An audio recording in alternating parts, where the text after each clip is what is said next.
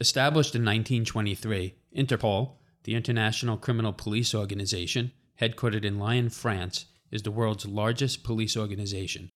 The agency's director of cybercrime, Craig Jones, stationed in Singapore, called into WCYB digital radio. We've seen that exponential growth in cybercrime. It's a transnational crime type, it just goes across every border, every boundary. The volume just by execution of a program can impact millions of people across the world. We need some global solutions to this effectively. Despite originating long before the dawn of the digital age, Interpol's transition into the cybercrime space came naturally. Part of why Interpol was set up way back after the First World War was connecting policing. We can reach into different countries. So it might be that, on a geopolitical sense, some countries are not able to have those conversations or carry out those investigations directly bilaterally one country to another. For me, that's where Interpol step into that space as a neutral interlocker between those countries. So it's perfectly natural then that Interpol looks to fill and work in the cybercrime space, help countries share information, crime prevention, awareness. So, how exactly is Interpol interfacing with police organizations across the world? So, we work on a number of different levels globally,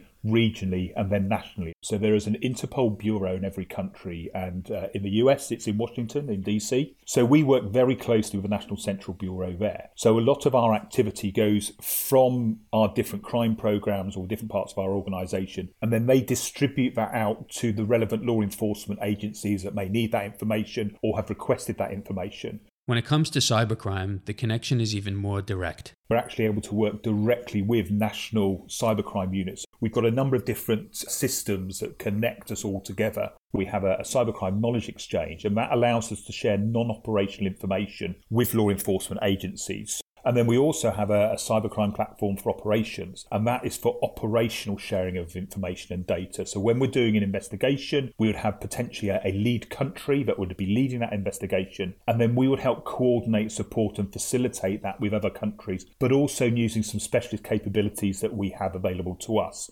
Interpol's reach even extends beyond the limits of law enforcement, which is crucial in filling out a global picture of what cybercrime is happening where. We work very much with private partners uh, in the cybercrime space. So we have Cisco and Palo Alto are two partners that we have where we're able to share data and information with them. They're able to share data and information with us. And then we can share that into law enforcement as well, which helps us identify those threats and build those operations out against those threats. But then we've also got private partners such as BT, which are a British organisation. Um, as I said, with Trend Micro, we've got Kaspersky Group, and we use all of these partners jointly together on our investigations and operations. As cybercriminals continue to grow and evolve, so will Interpol as a force to be reckoned with in the war on cybercrime.